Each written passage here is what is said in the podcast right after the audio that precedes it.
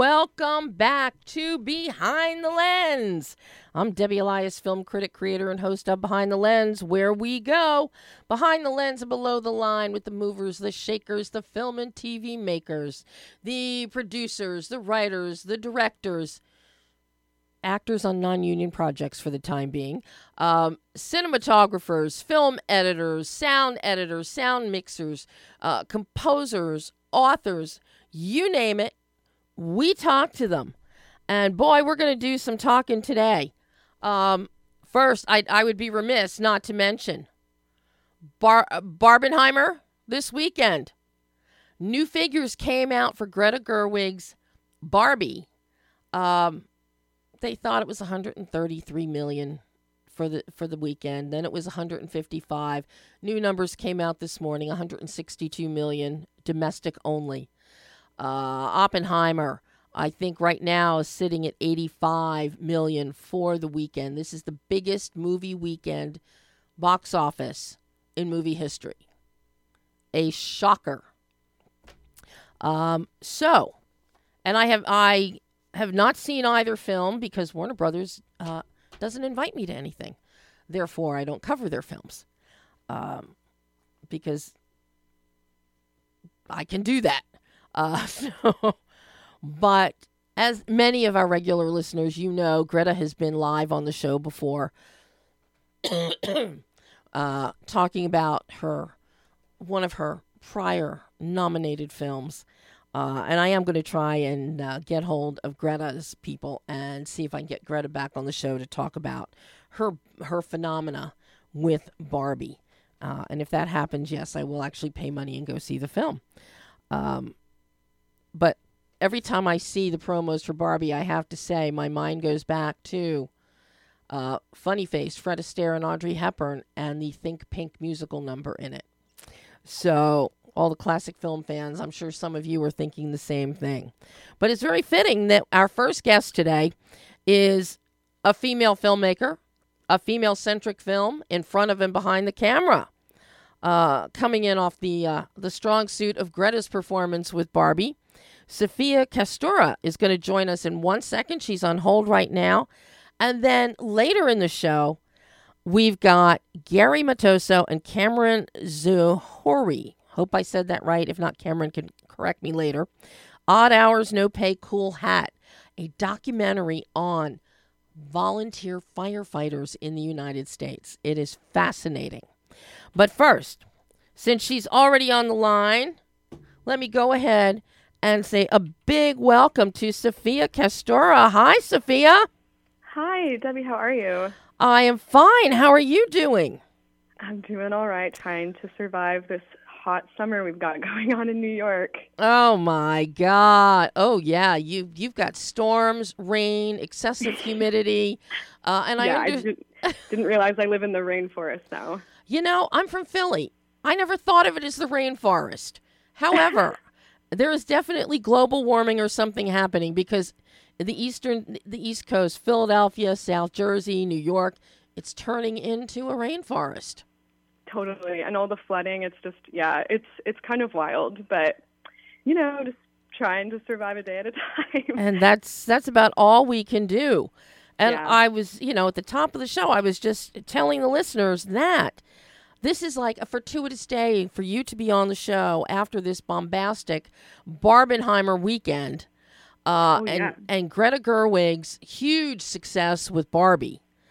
yeah Um, it's amazing uh, just, I mean, and you can't get more girl power than Barbie. Um, I'm sure Ma- Mattel's stock is probably rising today too, but uh, yeah big time but here we are with you, and August at 22, your first, your directorial debut narrative feature, female centric, in front of the camera, behind the camera, female writer. Uh, your two main stars, females. Your cinematographer, a female. I mean, you directing.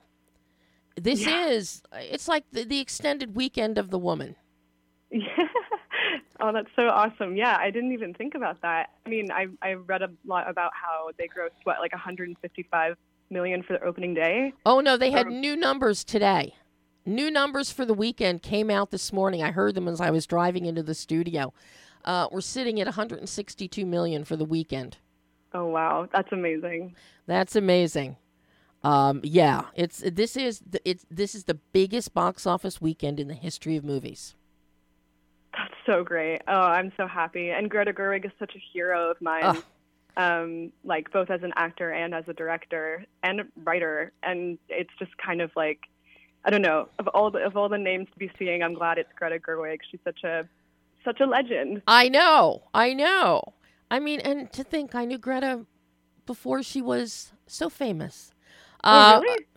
But uh, and Greta's been on the show before. Um, Oh, cool. Yeah, she was on the show for I. She, I had her for a full hour one uh, a couple years ago, uh, talking filmmaking, and uh, it's fantastic. And that's one of the things about August at twenty two because as I was watching the film, I was very much. I got this great mumblecore feel that uh, you know, Mark and Jay Duplass started. Greta came in with her first films that were cons- with that mumblecore idea. And I felt that and saw that with August at 22. Oh wow, thank you. That's exactly what who we were inspired by. So thank you for for noticing that. I mean, it, they're huge heroes of ours, and um, you know, Ali Edwards, our writer and star, she definitely was extremely inspired by, especially the Duplass brothers um, and Greta Gerwig uh, in her writing process. Yeah. And you know, I you know that was what we set out to do as a team. You know, me, Ali, Mary Elizabeth. That was what we wanted was this like naturalistic, you know, mumblecore esque, but in you know the 2020s. So, thank you for noticing that. Well, you definitely achieved it. Because as I'm watching, and that was one of the first notes that I made on the film as I'm watching the film. Very, du- very Duplass brothers and Greta Mumblecore in design and style. Um, that was, uh, you know, how did you? I love the whole idea of this. We've got uh, Allie Stars as Cal, and you know, here she is. She's out of school. She's a wannabe actress. She's floundering in her career, um, and she's totally confused as most twenty-two-year-olds as soon when they get out of school. You don't really have a job. You can't make ends meet. You want to be on your own. You want to be a grown-up but you still have childhood jealousies and jealous streaks.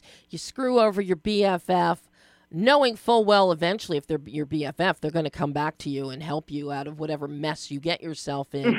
um, Yeah. You get lectured by your father, and then at the next minute say, "Dad, can I have twenty dollars?" um, so you, so with this script, Allie perfectly captured what I think every single one of us have gone through at about that age. Oh my God, yeah, she she's brilliant. I mean, yeah, that that twenty dollar line is is so funny. It's and I remember, I I know the producer when she read the script that was like she laughed out loud at that part, and it's funny because it's so realistic. And Yeah. we like definitely have been like you know one moment yelling at our parents for whatever advice they're giving us, and then you know oh can I have twenty dollars? I need groceries. Yeah, after getting lectured because you don't have a job, you're not working. Yeah, I do have a job, I am working, but we never see her work. And she Mm. even, and her BFF, Bobby, calls her out on that. You're out Yeah. partying and drinking, and you blew your audition this morning because you didn't focus on it. So, Yeah. and that's a good friend. oh yeah, You might not think so at 22, but that really is a good friend uh, who does that. And so you have these fantastic touchstones here um, that are built in. And, you know, Allie writing the script is intimately familiar with the character, with Cal. But then it, it falls into your hands to bring this to life visually. So I'm curious about your approach to this being your first feature what how did you go about sitting down and figuring out how you were your visual vision for august at 22 So um, I started storyboarding pretty early on in my um, my filmmaking career. I guess like when I was going to film school, I you know I, I began storyboarding um, because it was helpful for me to see it laid out like that. Um, you know, I had these ideas in my head, but you really don't know what they're going to look like until you you know, see them in the real world in some capacity. And I feel like, Mhm. um, you know, I heard from like the greats that storyboarding was a very important part of that. And so um, that's the first thing I did with this movie was I got the script. Um, Ali asked me to direct it, and I approached it from two different ways with like with the visual way with the storyboard, but also I'm an actor, so um, I would go through and like think about the objectives for each character and think about blocking in a way that would um, be visually interesting, but also thematically uh, aligned with the story. And um, then I would talk with my director of photography, Melina Valdez, and we would do our shot list um, based on the storyboard. And that's what we did. That's how we did it. Wow. So you went in, and this this impresses me, Sophia, uh, because there are so many first time feature filmmakers or short film film short film filmmakers, and they don't plan out. You sat down and planned out. Some people just think they can pick up a camera or tell their DP, you know, okay, just point it over here, shoot. Um, but you plan this out very thoroughly with storyboard because a film like this, when you get a couple more under your belt, I don't think you're going to storyboard. You might storyboard a couple scenes, but a narrative like this, I don't see you as you get more confident storyboarding and shot listing the entire film. Hmm. If you go in, if you move into action, definitely, I think you'll be storyboarding up the wazoo. But I think for a narrative like this, I think when because this is a very straightforward narrative, but for some scenes where you really do want to get a good visual sense of what you need to capture, um, such as the gallery, the party, moving in and out of rooms. Um, so that was very smart of you. Very Thank smart you. of you, uh, taking that approach in production. But now, did you know, as you're storyboarding and shot listing, did you have your locations already? We had some of them. Um, it, that's actually funny because um, our first day of set, we um, we had a apartment, a friend's apartment, um, that they very you know generously offered for us to use, and it was going to be Cal's bedroom, and we it was going so smoothly that day, and then I see Mary Elizabeth. I'm like you know standing at the monitor. I see Mary Elizabeth, our producer, making a beeline straight at me, and she was like, "We have to leave." And I was like, haha, that's funny. I thought she was making a joke. Um, and she's like, no, no, no, we were getting kicked out by the by the super.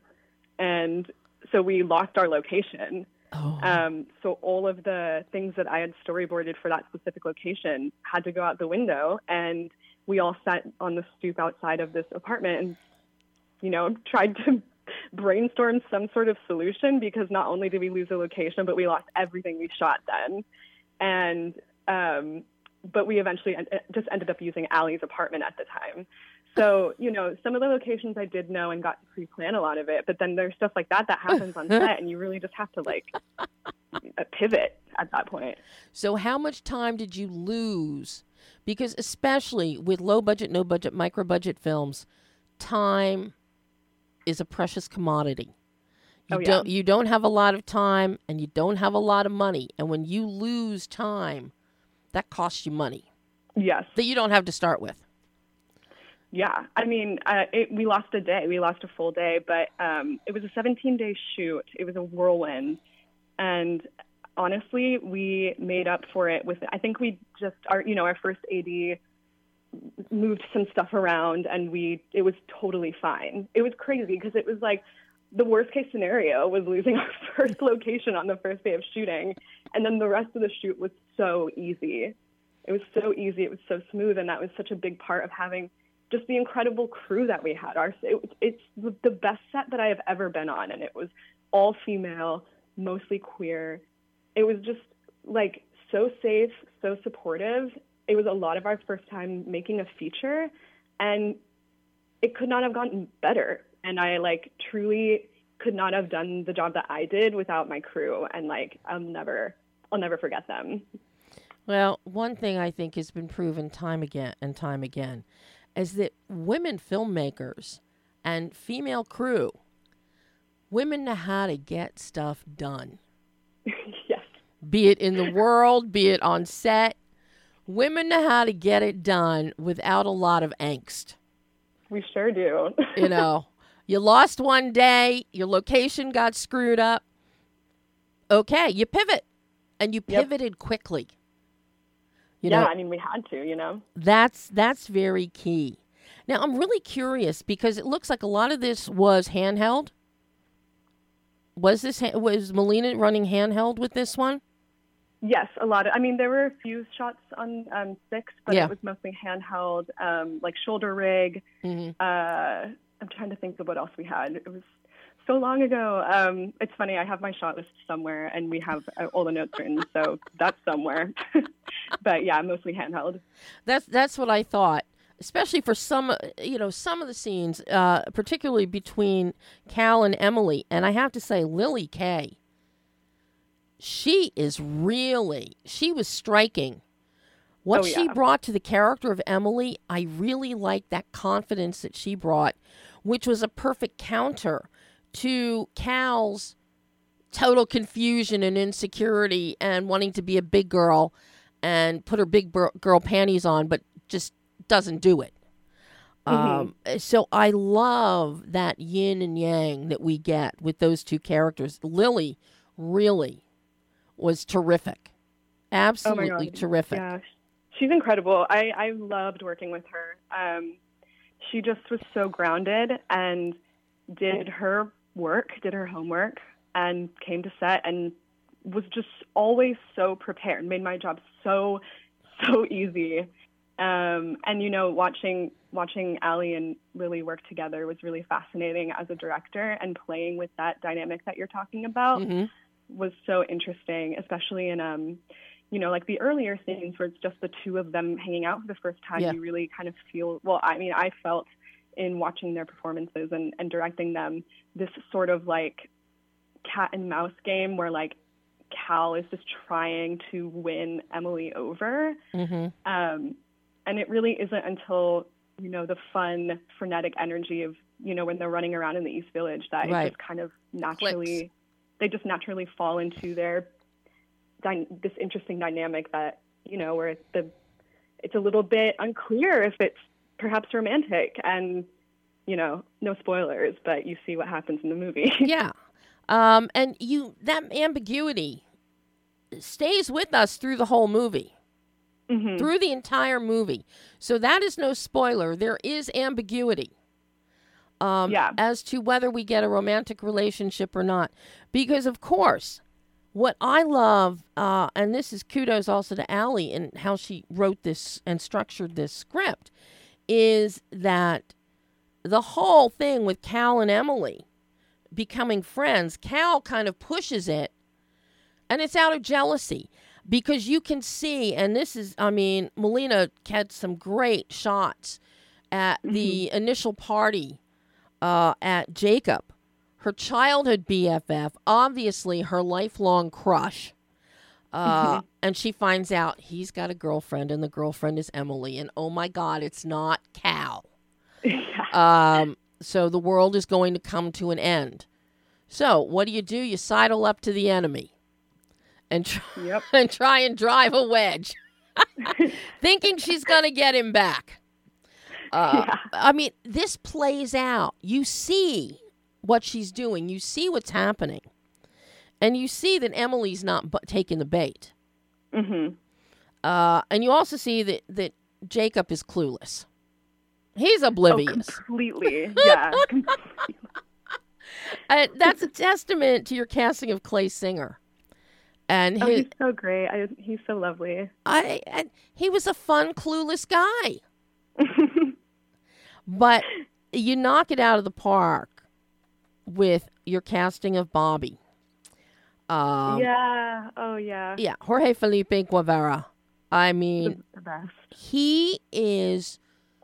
That's who everybody should have as a BFF. He, I know He's so I know they they're charming. the they, we met actually in acting school in this intensive together, and when I walked into the room, I just beelined it to them. They were sitting in the second row on the right side, and they just had this energy that I was like, I need to be your friend. I need to talk to you about everything. And, um, you know, when we were casting this movie, Jorge was like the first person that I thought of to read for Bobby. Um, and it was just perfect.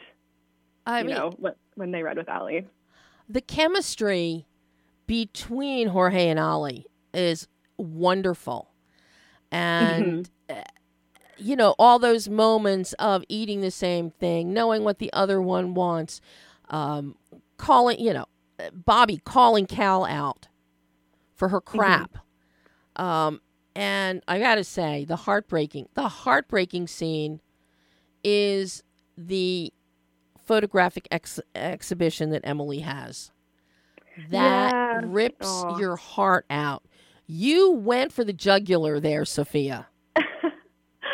oh, yeah, I know.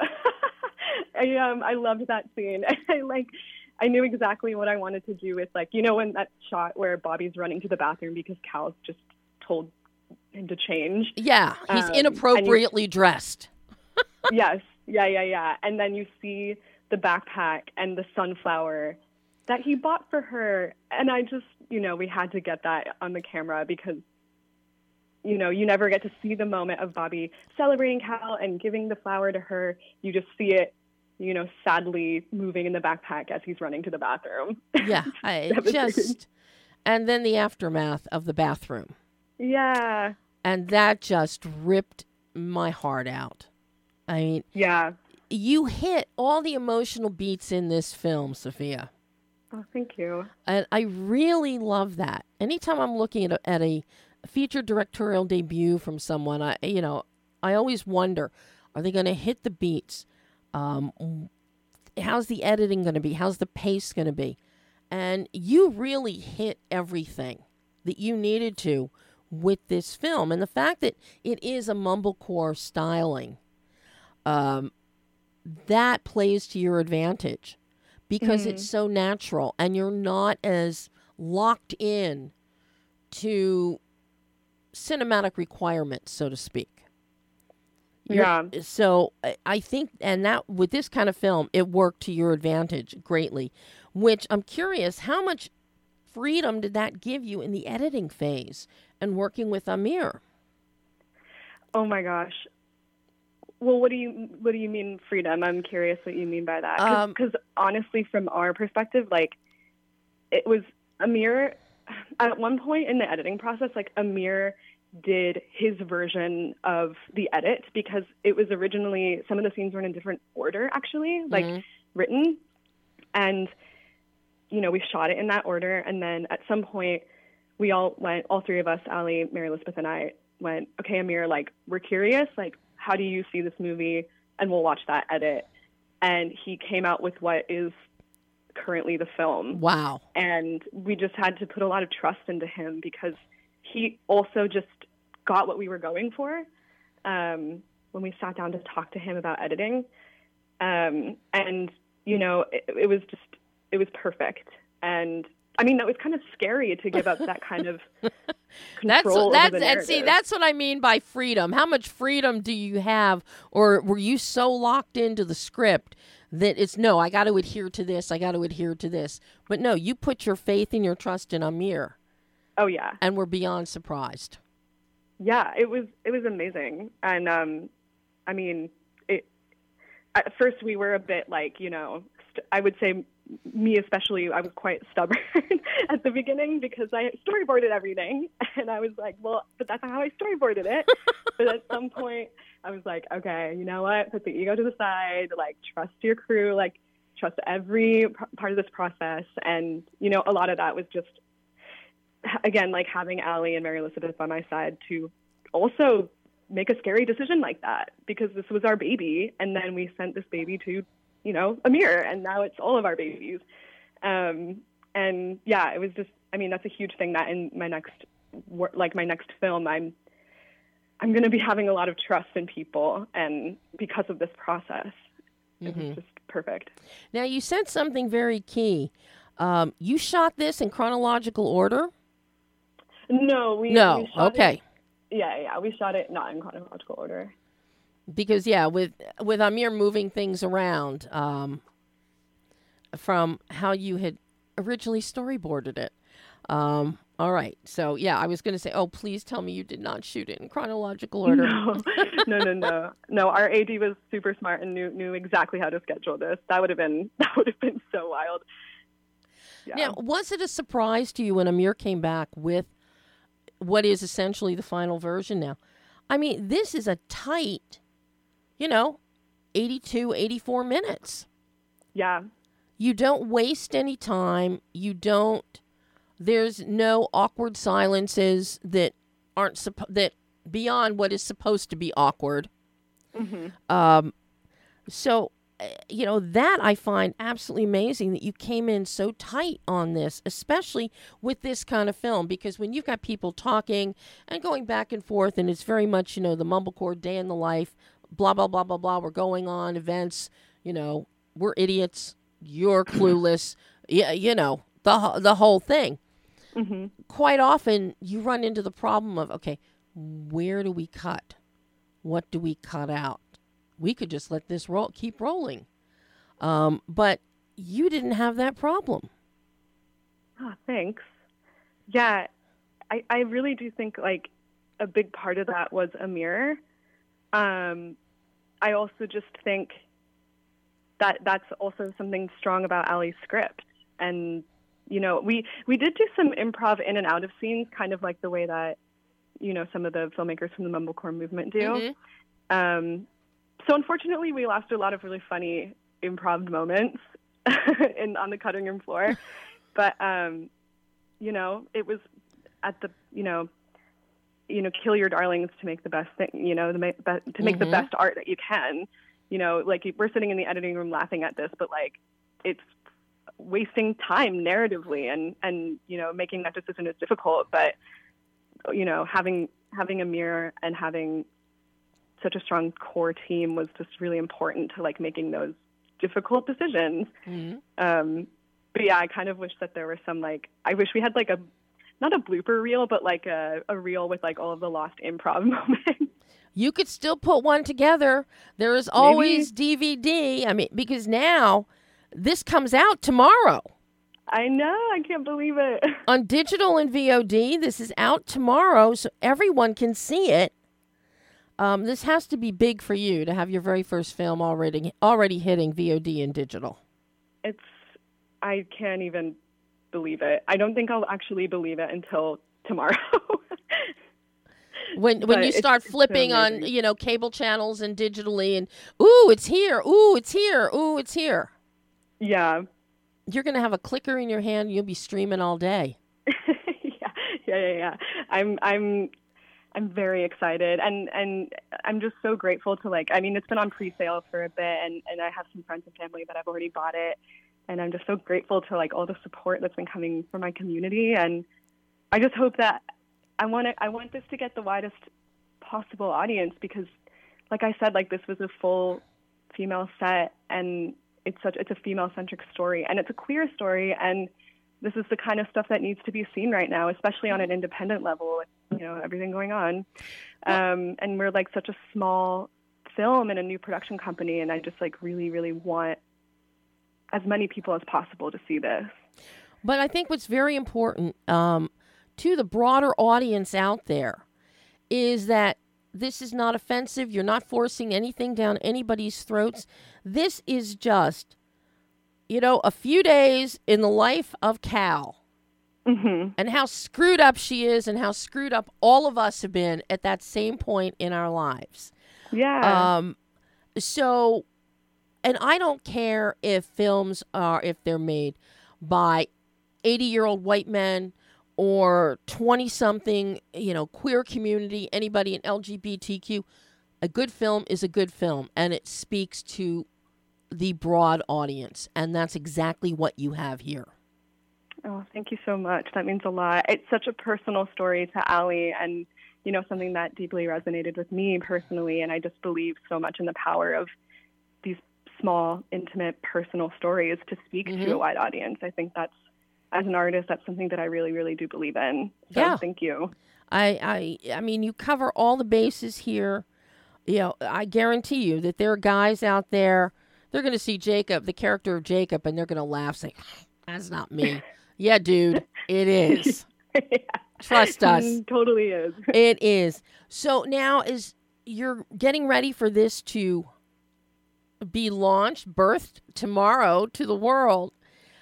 As you look back on this experience, what did you learn about yourself as a filmmaker that you can now take forward into your future projects?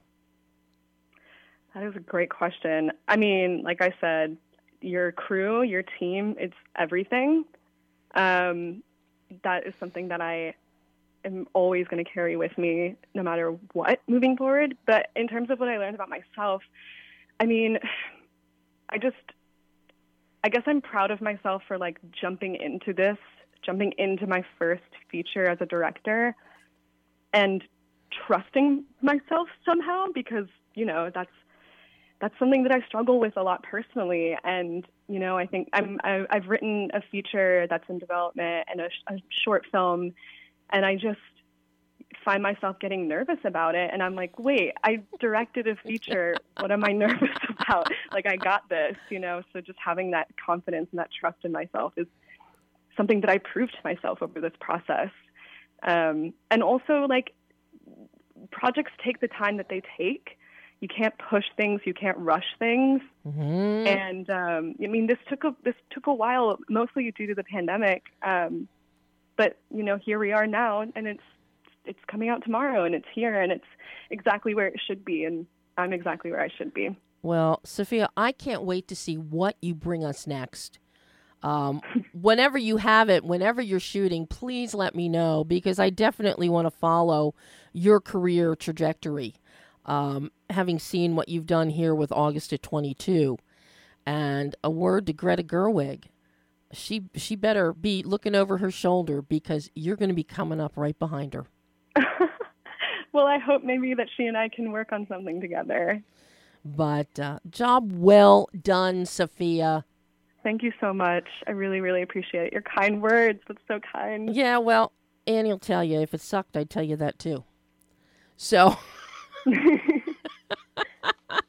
I'm brutal. I'm brutally honest. I love that but no, job very well done. And I hope that you'll come back on the show again in the future.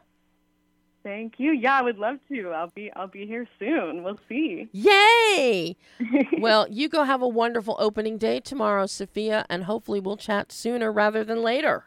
I hope so. Yeah, thank you so much for taking the time to talk to me. I really really oh, appreciate it. thank you, Sophia. Bye bye bye. And that was Sophia Castuera talking about August at 22, her feature directorial debut. It really is. It's a charming film. If you like the mumblecore style in in particular of the Duplass brothers, Greta Gerwig's early films, you will like this film. Uh, VOD and digital tomorrow. So, um, do we just have one line? Oh, well, I can bring that live myself. Oh, well, now it's about to get really hot because we're going to be talking fire, firefighters. And I am so excited to bring these directors on. Gary Cameron, are you there? Hi, Debbie. Yeah, thanks so much for having us. We are here. Thank you. Oh my God. Guys, I love this documentary. Oh, thank you. I, as I was telling my sound engineer, Pam, before we went on the air, I grew up in suburban Philadelphia in the 60s, 70s, and people don't think that a suburb of Philly would not have a fire department. Well, we had a fire department, but it was a volunteer fire department. So I grew up knowing um, the importance of volunteer firefighting and uh, you know we they would even send up the the air raid siren would go off whenever there was a call for the fire department plus you know you could see all the guys who in the neighborhood who were firefighters would run out of their houses heading to the station uh, there was always somebody there to man a call because these were the days long before 911 but you really learned as a child you, I mean, it was like, ooh, that's Mr. Gillespie. He's a fireman, and mm-hmm. you you just respected them, and you knew that they were there to help you. Same thing with the ambulance drivers. Same thing in South Jersey, where my grandparents lived. They didn't have a municipal fire department until into the 80s. There again, it was all volunteer, and in South Jersey, their home was in the in the Pine Barrens, so it's all woods. And when that goes up in flames, that goes up in flames. So for me, having personally experienced volunteer firefighting brigades and in towns, this film really spoke to me, and I absolutely love it. That's that's awesome. Know, yeah, I mean, I think that's a big point of the film. Actually, a lot of people don't know about, you know, how broad, uh, you know, and, and you know, that, that volunteer firefighting is across the country, and, and the critical role they play in, in communities, you know, large and small. I think a lot of people assume it's all small rural communities, but I mean, especially on the East Coast, there's just a tradition of volunteer firefighting, Yeah. and uh, that's really one of the main purposes of the film was to just you know, just raise awareness. I mean, there's obviously a recruiting element as well, and we want to inspire people. in the you know, calls are increasing and numbers are down in terms of firefighters. But really, a big part of it was just letting people know that there are these people all across the country who Yeah. are you know putting so much time and and you know passion uh, into protecting their communities.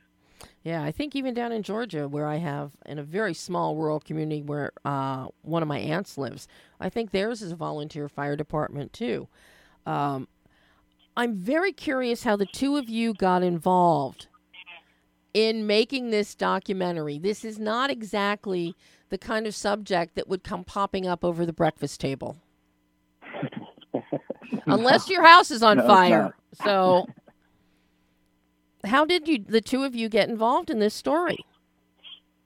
Yeah, so this film actually started with uh, Peter Yoakum, who's the executive producer on the project, and he had been looking for a story to tell that would be, you know, unifying and uplifting at a pretty divisive time. He was looking for that type of story, and at the same time, learning about, you know, some of those stats that Gary was talking about, the fact that volunteer numbers were going down, calls were going up. He was having a lot of conversations with chiefs in, in his area of the country and just realized there was an opportunity to tell stories that were very compelling and entertaining, um, but also had this potential for impact. So he's actually the one who brought the story to us and started putting the pieces together for you know bringing us as a team on to to make the film and talking to the National Volunteer Fire Council at a national level. They they you know lobby and advocate for for volunteers. So working with them to understand the landscape across the country. So we knew nothing about it going into it. Um, you know, as, as connected as everyone is to volunteers, you know, we didn't have any personal experience with it or any close family involvement. So we had a lot to learn about that that scope and variety and, and range of things of what it means to be a, a firefighter across the country. So we just kind of dove into it and started educating ourselves. How Um, long we- was that education process before you even started shooting? Um, you know, we started with, uh, you know, like Cameron, one of our the, you know main partners in the project was the National Volunteer Fire Council, so they were just a great starting point. And Peter had done work. Peter had done research, and you know, he obviously when we first talked about the project, you know, he was the first person to kind of introduce us to the topic, and uh, you know, which was you know we knew was a like, we didn't know anything about it, but we knew it was a, it was a good story to tell. Um, and then we spent time speaking to the, the National Volunteer Fire Council and, you know, kind of expanding our knowledge and understanding really kind of what the issues, the challenges they were facing and, and, and the role of, of the volunteer fire service across the country. Um, and then we put out a casting call uh, for stories. We started, you know, wanted to look at stories. And we initially thought we would do three stories uh, for the film. That was kind of our, start, our starting point. And we got flooded with submissions. We had I think like 800 submissions come in within a couple of weeks of just just these passionate stories of people's love of the fire service, the experience, how it's changed their lives, why they do it, and um, that was really kind of the eye-opening. You know, that was the light bulb went off on our head. That's we started realizing the depth of the story, the scope of the story, how you know this is affecting communities, how it's affecting the people's you know personal lives, and um, and just all the just the diversity of the types of stories and things that these fire departments are doing in different communities, and so that really kind of set the tone and informed you know the the approach to the project. How did you ultimately end up with the firefighting companies you have, and then the individuals that you really showcase uh, with interviews and in the course and scope of their work? Yeah, it was a long process, as Gary said. It was, you know, a series of conversations, basically starting with those just initial submissions that, that people had, had given us with just a, a line or two of their story. And then uh, Louise Collette, who's our casting director, kind of led the charge on fielding those, you know, 800 submissions, looking through them, and starting to have just, you know, Zoom conversations. This was the middle of the pandemic when we were, you know, doing this. So just learning as much as we could about people's lives and their departments. And it was it was kind of jointly that education for us and just evaluating how would we construct this as a film, what kinds of stories do we want to include. We knew we wanted to have this broad range of geography across the country, of ages, of you know different backgrounds, different types of stories. Um, so we just started kind of you know filling out a grid essentially of different types of stories and trying to get the right balance. Um, so it was kind of that left brain approach on the one hand of just this logical how do we create a balanced cast of characters, but a lot of it was also just you know our reactions to these people that we were meeting and what did we find compelling in these kind of relationships that we were starting to build with them um, and who was who was really enthusiastic and willing to be vulnerable and share their stories, which was uh, thankfully a lot of people. So we did have a lot to choose from. it was very difficult, but um, but we were lucky uh, to have a really amazing cast of characters in the end. Well, I think the cast of characters that you came up with is fantastic. Um, I mean, absolutely a, a segment that there's no way you could not have included uh, is the Monsey Fire Department from Monsey, New York, and Yitzi Grunwald. Uh, you know, a Hasidic Jewish man, and he found he was so desperate to be a firefighter and to help and give back that even adhering to his faith, figured out how he could still be a firefighter without having to tri- cut his beard or his hair. Um, just amazing. And the fact that the Monsey Fire Department was willing to make an allowance and figure out how he could participate. I mean, that whole story is phenomenal. But you can you hear the passion in Yitzi's voice about you know wanting to be a firefighter and the help that he can give. And that just absolutely is standout but you guys and Cameron cutting this film to start this off with Jenna Dunbar, who watched, you know, her entire community burn down. Absolutely. Um, I mean, she escaped burning up herself by just mere minutes. Um, that really, really, you hit us a gut punch kicking the film off, guys a gut punch. Mm. And anybody that is not drawn in at that moment has no heart, has no soul. Um, yeah, there were definitely stories. Like Cam said, we had a this. You know, we wanted a lot of different people to see themselves in this film, whether that was the part of the country they were in or their their background. You know, um, you know their motivations for what different what people did. But there were some stories that were just like that came in and was like the Monsey story that was like, oh, we're definitely doing that story. Yeah. too good of a story, you know. And you know, I think the Little Fork, you know, the large animal rescue story was another one like that. Jenna's story was another one where they just such the story was so solid that we didn't really have to too much about it. Um, you know, other than just making sure that people were on board with participating and you know really sharing the story. Um, but those, yeah, that Monsey was a definitely a favorite, um, and Jenna for that matter. Well, and of course, Little Fork. I love Little Fork because of the fact when you're doing the interviews, um, it might have been Melissa you were speaking, Melissa Mainville, who was talking about the large animal rescue and how they get called out to other areas because they do specialize in that. And this is something else that the average person doesn't realize is that because of the very nature of the communities that these fire volunteer fire departments are servicing, they do become specialized in certain things. I never thought I would be watching a film on volunteer firefighters and see a cow get rescued out of a swimming pool. Um, I've seen a horse get pulled out of a ditch on, you know, Emergency by Roy DeSoto and Johnny Gage, but I have not seen a cow get airlifted out of a swimming pool with a hoist on a fire truck. Um, it, it you've got an embarrassment of riches here, guys. what can I Absolutely. say?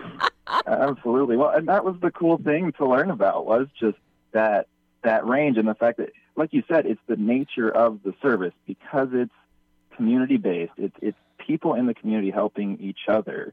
That there's this flexibility and adaptability. You know the people you're going to help, so you come up with these creative ways to help them because you know that it's it's your community. And that was something that a lot of volunteers were just really proud of was that fact that you know they were doing this because they care and because they know their community and they know these they know the people and sometimes it's strangers and they're very proud of that too but the fact that you know if if in some of these rural areas if they were to have a paid department it would be you know very basic services because that would be all they could afford. You wouldn't have that kind of creativity. And and you know some places it's large animals some places it's hurricanes and flooding and rescues for you know swift water. And some places it's rock slides and uh, you know there's all kinds of things. And and it really it was just this community you know neighbors helping each other mm-hmm. yeah I, I mean if you look at the exeter story you know, which was a small i was just thinking of that one just thinking of that one yeah because because you know so for that story you know 500 people little town you know out really in the middle of you know Nebraska. There's like, you know, you go in any direction for miles and it's just cornfields and nothing there. And, you know, they only get 43 calls a year. But, you know, there are 43 really important calls, you know, opposed to maybe some of the more metropolitan places that we did in Wheaton where they get 10,000 calls a year. But, you know, the point is the fact that those calls and these farm accidents are, are, you know, really dangerous, nasty stuff is happening. And if you can't get somebody, you know, there in 10, 15 minutes, you know, it's life or death, you yeah. know, and I think that so it's not always about the size, the number of calls or whatever. It's just that each, each community has its own needs and, and like I say, these, these departments are, you know, really critical for them to, to survive as a community. Well, and I love the fact that we, we also get in the farmland the fact that farmers actually have volunteered. They're not firefighters, but they have volunteered that when there is a, a crop fire, they will come and they will bring their tractors and they will start doing fire breaks in fields, in fields of, of various crops to stop the fire from spreading and destroying whole ranches and moving on to the next one and the next one. And that speaks volumes as to the community nature of these of these volunteer firefighting communities. It was absolutely yeah, and I think that was something that I think we really wanted to come through in the film was, you know, some of those farmers they're not necessarily firefighters. There are plenty of them who are firefighters and you know volunteer at the department too, but just that sense of neighborliness and communities helping themselves and helping each other is so whether it's through a volunteer fire department or not like that's something that there is you know, there's the American individualism that, of course, is a real part of our legacy, but there's also this real community spirit that is a part of our, our country, too, and people helping each other, and just because it's the right thing to do, mm-hmm. and, and you know, weaving those bonds between people. And so we hope that it's, you know, an inspiring film in that sense, too. I, I think it is. And talk about inspiring. You guys were smart enough. It's like you don't just wake up one day and you're a volunteer firefighter you do need some training. So, for that, you take us to Washington State Fire Training Academy in North Bend, Washington, and we get to see these recruits um, on their weekend, 12 weekend week training uh, course. Boy, I thought some of them, I thought they wanted to die. They were going to drop from exhaustion at the start of it. But we really get a sense of what these volunteer firefighters go through to become volunteer firefighters. Yeah, it was a good. Uh, I mean, that story. You know, every story had a purpose that we picked. You know, even you know, if we go back to the Monsey one for a second, it was really. I mean, it was Yitzi's story. It was the department story, but it was about a department who needed to look beyond their normal base to like to help you know deal with their recruiting issues. And we thought mm-hmm. that was could be in any community around the country to be looking to other communities who might not necessarily feel welcome.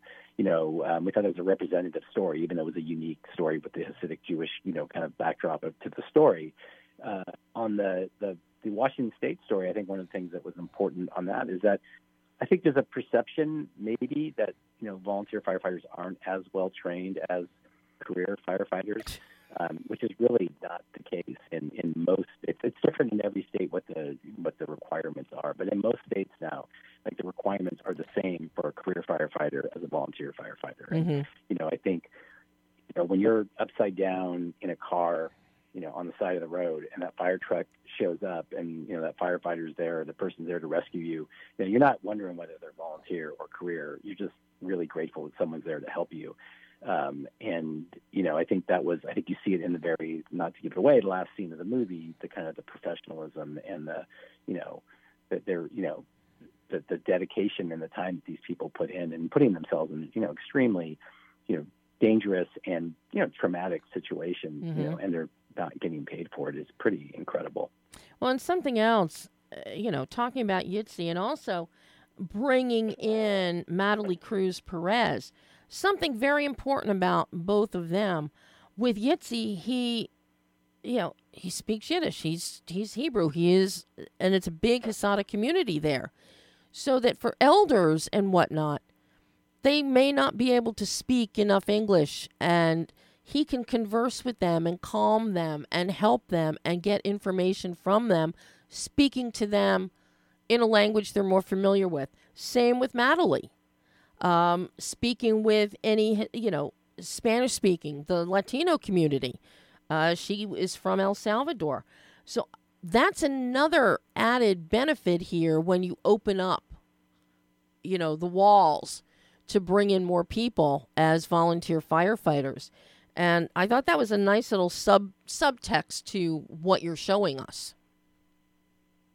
Yeah, absolutely. I think it's it's seeing that diversity in our communities as an asset, right? I mean, the the fire department's always talked about, you know, whether it's language skills, whether it's other skills that people bring because of you know the wide range of day jobs that people have that they're bringing into this. You know, it's great to have electricians on fire departments because they know how those systems work in a burning building. They know what you need to get to to stop an electrical fire. You know, those kinds of things that everyone brings to the table, and that that as you said, like that language component, that uh, you know, racial and ethnic background that people bring to it is an asset, and and all those communities, of course, deserve those services delivered in a way that makes sense for them, and it's the only way to do it.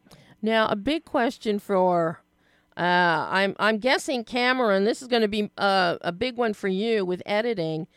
Is what was the editing process here to find your through line and to cull through all of your footage because you've got you know interview footage you have on scene footage you have rescuing cow footage you have ambulance issues major traffic accidents.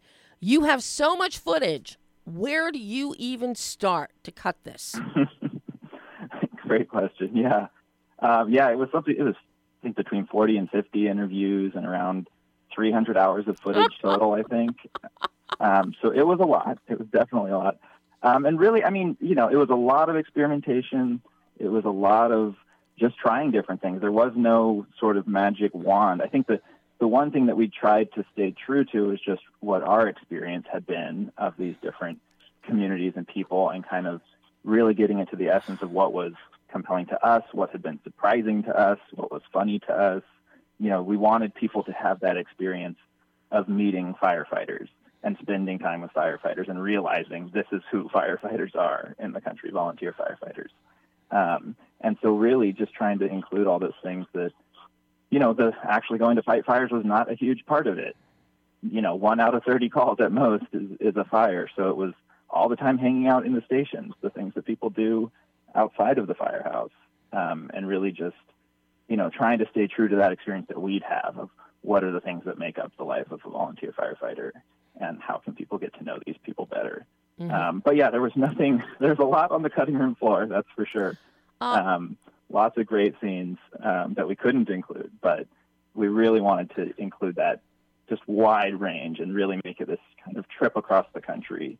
And even those little, you know, pieces of each um, to just kind of bring it together, hopefully in a coherent way.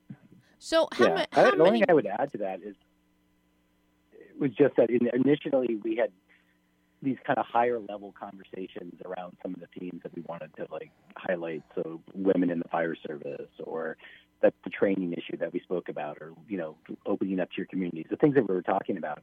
And we had conversations with chiefs and, and different people around that. And then at a certain point, we just realized, you know, we don't really need to like hit people over the head with this. Like, we just need to, like, there's five or a, a ton of badass women in this film. Like, we don't need to talk. Oh yeah, women in there. We'll just show it. So we, I think that I think that was kind of like a key turning point in the edit was like just show don't tell, whatever we could, and that there was enough, you know, examples of the ideas that we wanted to get across without having to like, you know, talk, you know, like talk about it. We just could just show it, you know, and that was that was a breakthrough for us. yeah. You show numerous scenes, um, and you're not interviewing; you're just showing, and we see the number of women that are there as part of the brigade that came to the rescue or the accident. Um, yeah, Oh, you Yeah. don't need to say anything. It's like picture speaks a thousand words. This one, these spoke more like ten thousand. Um, so that was very effective and a smart move. You know, how many months did you spend in editing on this one? Um, it was about a year of editing, um, better part of a year, definitely. Yeah, so it was, it was kind of a two-year process in total for the film. So you know, just maybe six months or so pre-production, a few months of production on and off, and then editing. Yeah, for pretty much a year. Wow. Did you do any editing at all as you were collecting your footage and doing interviews, or did you wait until you had all of it and then dove in headfirst? Uh, very, very little before we were done. It was a pretty intensive production process where we were traveling across the country visiting all these places. So there wasn't much time to do that. Um, I always like to do that if I get the chance, but in this case, um, yeah, it was 99% was done after we got home and just started processing everything that we had taken in and, and seen, and and then yeah, embarked on the edit. So now here we are. Everybody can see this come tomorrow on VOD and digital. And dare I say, they should also make this a double feature with a phenomenal documentary that you guys may have seen Elemental Reimagined Wildfire about how wildfires happen. So they can get they can get a full bore here with fires, firefighters and fire. Um, as as this is about ready to come out, and I know that John Deere has been behind this film. What have each of you learned in the process of making this film? Gary, you come out of um, still photography, commercial photography, um, and Cam, um, you've done tons of things uh, with neuroscience. Seriously, and this is what you do neuro neuroscience to film. Um, so, you know, what did you guys learn about yourselves as filmmakers and storytellers with this documentary? Because with what each of you has done in the past, that is storytelling. I mean, Gary, commercial photography, it is.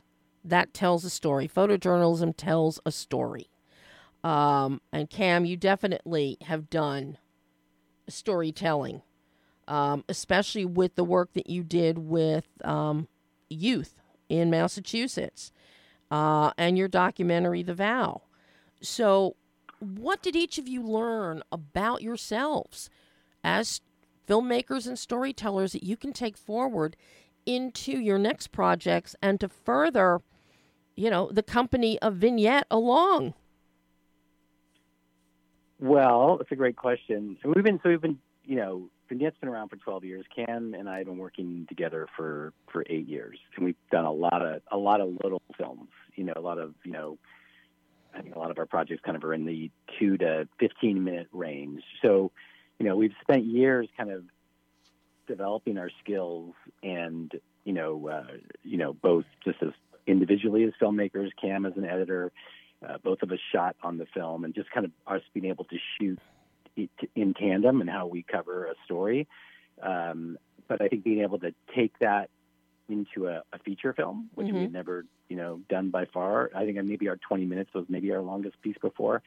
Um, so that was it was a huge learning curve, I think, you know, and, and kudos again to Cameron on the edit because that was that was the heaviest lift. I mean, shooting the stories we've you know, we've shot a lot of stories, and I felt like we had a pretty good handle on that, and I thought we did a pretty good job on the pre-production. But the, the post-production was was a the real beast, I think, on this project, and uh, Cam was was amazing on that. Um, I think the other thing was just um, personally one of the things we loved about the film, and we didn't necessarily go into it thinking this, but um, you know, it's. Um, I thought it was impossible to do a film in America today that's not somehow polarizing or divisive, um, you know, or you know, you're going to get into some kind of argument with somebody about it. And somehow this film just rises above all of that. And I think maybe that's one of the things we're the most proud of of the film is that it's this film that can really bring people together. Um, and you know, I'm really proud of the fact that we just kind of went all over the country and did these stories. And you know, really, we never devolved into any type of political or you know other discussion other than you know people just helping their neighbors and helping their um, you know helping just just volunteering their time and you know and, and doing doing what's right and that was um, you know very satisfying I think to have a film that does that. Yeah, I think I would. I mean, like you're saying, Gary. Thanks, thanks for saying that about the edit. I mean, that was uh, it was the biggest hurdle in many ways, and where I think I learned the most about uh, filmmaking was not so much in the how do you do the storytelling part, but just the it was a marathon. It was a mm-hmm. a long process, shorter than a lot of documentaries. I mean, there are documentaries that take ten years to make or more, um, but still, the just the uh, figuring out the right mindset to have with a project like this of staying connected to why you're doing it and the goals of the project. And I mean, with this one, we have these impact goals in mind. And I was, uh, I'm actually editing the, the film like on a fairly major road with fire trucks that go by like several times a day with their sirens going. So I had these daily reminders of like why I was doing this and the urgency of it, um, which was great. But I think, you know, it, it was figuring out how to how to stay connected to that over the long haul of, of editing a project like this. And you know just being inspired by the goals of the film. I think it's the kind of project that i love to do where there's it's you know it's very intimate and personal. And there are these kind of individual stories and stakes with these people who we got to know and you know mm-hmm. became very close to. But then it also you know it, it really does speak to these large really large themes um, in our country. And and hopefully with these impact goals. So I think, you know, I just know that I want to keep doing more stories like that where they kind of have that combination of just sort of undeniable drama on the ground, um, but hopefully with the possibility to make people think a little differently or do something a little differently in their lives. Well, and for anybody that wants more information on Odd Hours No Pay Cool Hat, or how to become a volunteer firefighter in their community, they can go to oddhoursfilm.com. I mean, it's a wonderful website you guys have on the film, and people can click on volunteer, and that'll direct you uh, in terms of for vol- volunteer firefighting if you're in a community that requ- that needs that. Um, and I thought that was really cool uh, to have that. One thing I just add to that, just really quickly, is the, the, the volunteering, and the, I think it's something that comes through the film, but we always talk about it, is that departments don't just need volunteer firefighters; they need all kinds of volunteers. Yes. So it could be, you know, um, PR help. It could be, you know. Um, oh God, I'm blanking now and everything, but there's you know, support, you know, Fundraising. support, cooks. yeah, Cooks. you know, all these different types of things that these departments need. So don't feel like you need to be the, you know, person that's going to go in and knock down the door and run into a burning house and save, you know, the puppy. Uh, there's lots of ways you can help your volunteer fire department and volunteer. Ah, guys, I can't thank you enough. I love this documentary, and uh, it's such an eye opener for people that have no clue about the volunteer firefighters in America, in the United States. Just so well done. Um, are you working on anything else right now, or do I have to wait another few years for something? Uh, hopefully not a few years, but yeah, I've got a couple. Nothing ready to quite talk about yet, but we definitely have some some some things irons in the fire for sure. But we definitely, I mean, I think we've got a taste of doing, you know, this larger, you know, or longer form work, and um, I think we, you know, feel like we've kind of it's the direction we've been trying to head as a as a company, and uh, you know, I think we're excited to, to do more work like that. Well, I'm excited to see what you guys bring us again in the future. I really am. Thank you so much. I love your filmmaking voice. I love this documentary. And if this is your calling card, boy, oh boy, we got a lot to look forward to. Thank you so much. Thanks, thanks very much. Oh, Pleasure to talk to you. Gary Cameron, thank you so much. And you have a great opening day tomorrow. Thanks, All Eddie. right. Thanks. Thanks. Take care. Bye bye, guys. Bye. Bye. And that was Gary Matoso, Cameron Zohoori. Odd hours, no pay, cool hat. That is all the time we have today. Tomorrow, August at 22, digital and VOD. Odd hours, no pay, cool hat. Tomorrow, digital and VOD. And all week, it is Shark Week. You knew I had to mention Shark Week. And if you're watching on the face on the Adrenaline Radio Facebook page right now, you can see I brought some of my very precious old sharks with us to set today. Um, and if you're looking for some shark movies outside of the typical the Jaws one through five or a hundred, whatever it is now, um, you've got Cocaine Shark is out now on digital. Jurassic Shark Shark 3 Seavenge is out now. And don't forget one of my favorites this year so far, shark movies, Sharkula. Um, just it's shark heaven this week. So when you're Barbied out, Oppenheimered out, check out some fires. Check out what it is to be 22 again.